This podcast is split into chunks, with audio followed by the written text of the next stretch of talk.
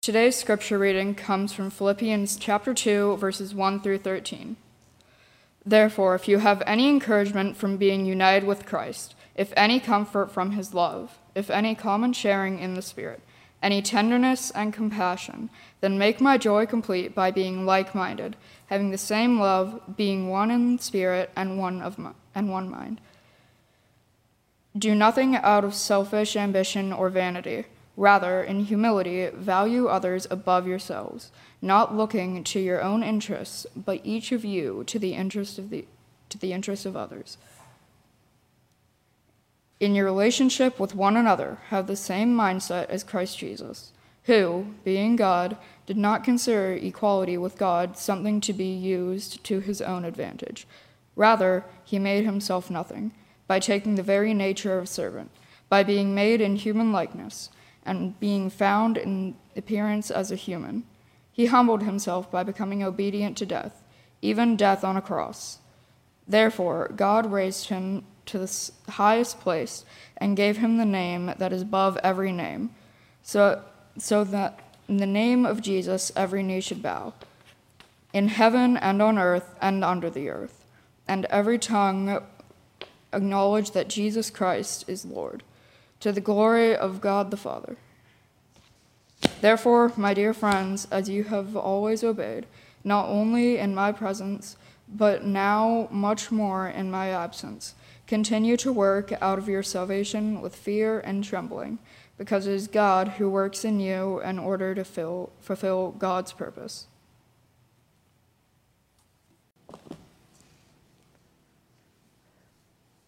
So last week in Sunday school, we were talking a little bit about what makes Presbyterians like rules so much. Um, why do we like rules so much? I mean, we have a whole book full of rules that we follow, right? Called the Book of Order, and every once in a while, Della makes me follow it.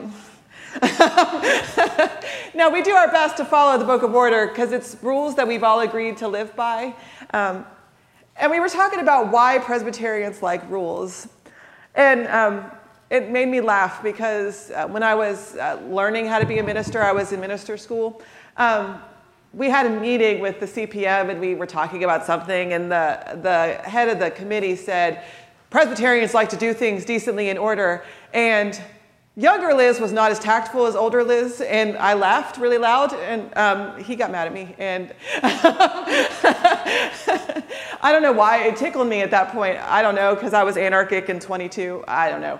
Um, but we do, we really like to do things decently and in order, and sometimes that can be a little frustrating. But we got to talking in Sunday school about why rules are a good thing, why these rules are so necessary for Presbyterians. You see, at the central core of what makes us unique as a denomination is the idea that we can disagree with each other. That you don't have to agree with the person who's sitting next to you. You don't have to. You don't have to follow the exact same rules. You don't have to follow the exact same thought pattern.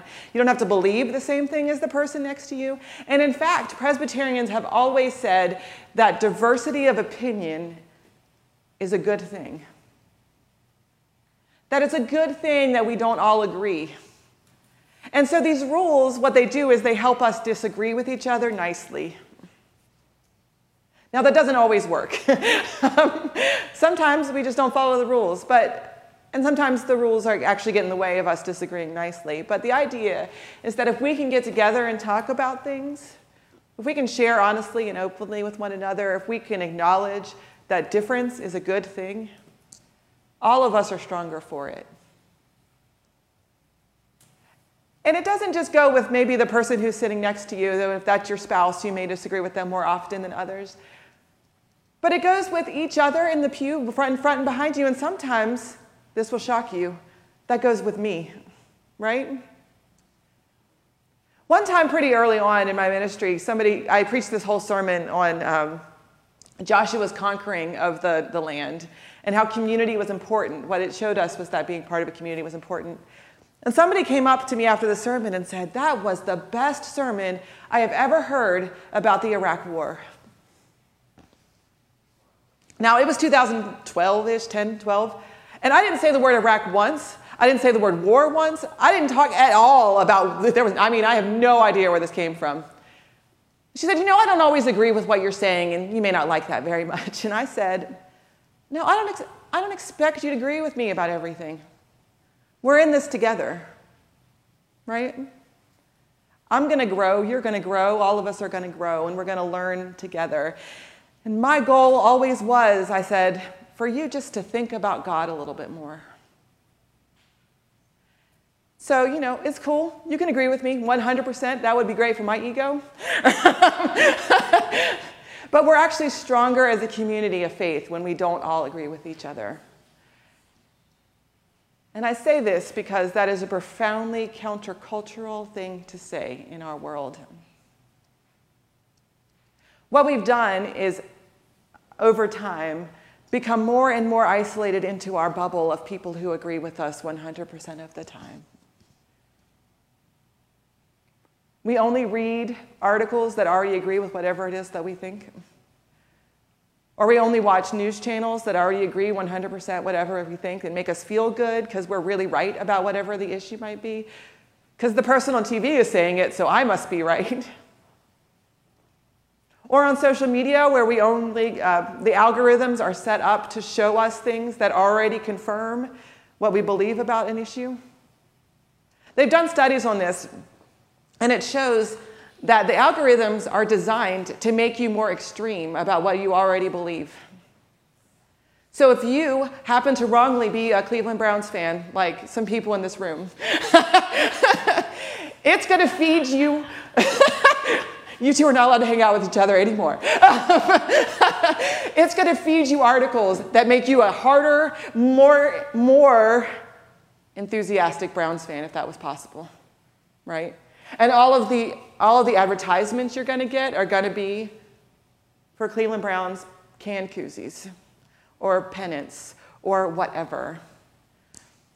And while that's relatively harmless when we're talking about the Cleveland Browns, relatively harmless, it's really, really harmful when we're talking about almost everything else. Because if we can't hear what the other person is saying, if we don't know what their story is, if we are never exposed to things that make us think more deeply about what we believe, then it makes us weaker as people. If we're never exposed to stories from a different perspective, then how can we ever understand the majestic, the wonder, wonderful nature of the idea that Jesus died for all people.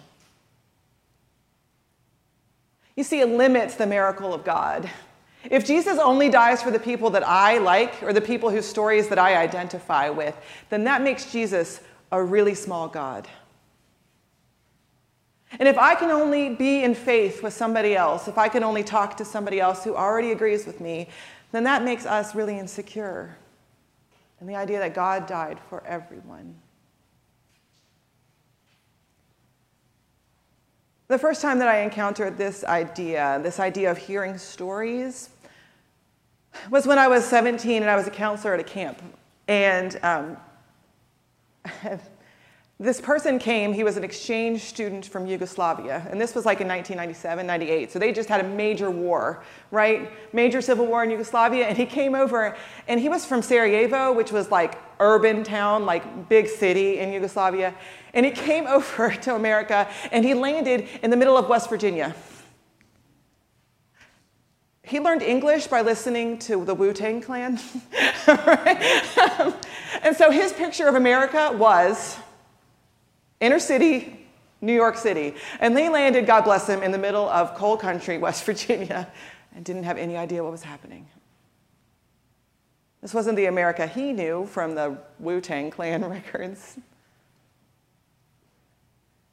And I began to listen to his story his story of going through that war and what it was like for him, and how he had to choose whether or not he could be friends anymore with his neighbor. This kid he'd grown up with his whole life who happened to be Muslim. And then they had this civil war, and all the Muslims left, and all the Christians isolated themselves over here, and he never talked to his friends again. And he was sitting at this fire, and he was, he was talking about how deeply that had wounded him. And he had come to America hoping to discover a new way, a new idea, because he'd heard that America was the land of the free, where people could talk to one another, where we were allowed to hear each other's stories. He said, I go to church every week, and I believe in Jesus, and what he taught me was that God's love is big enough that my, God's love is big enough that I can disagree with you and we can still be friends.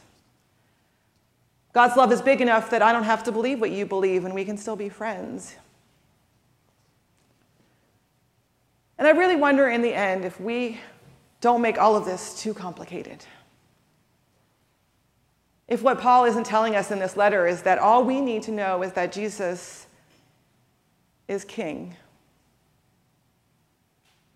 and that Jesus chose to come as a baby and become God with us, the God who knows what it is to be human. And at the end, all we need to believe is that that is true. That God is with us. That if all of us can believe that God is love, God is present with us in the midst of whatever it is that's causing us war and strife and disease and famine and all of that, if God is in the midst of that, Maybe that's all we need to know. Maybe that's all we really need to agree on in the end.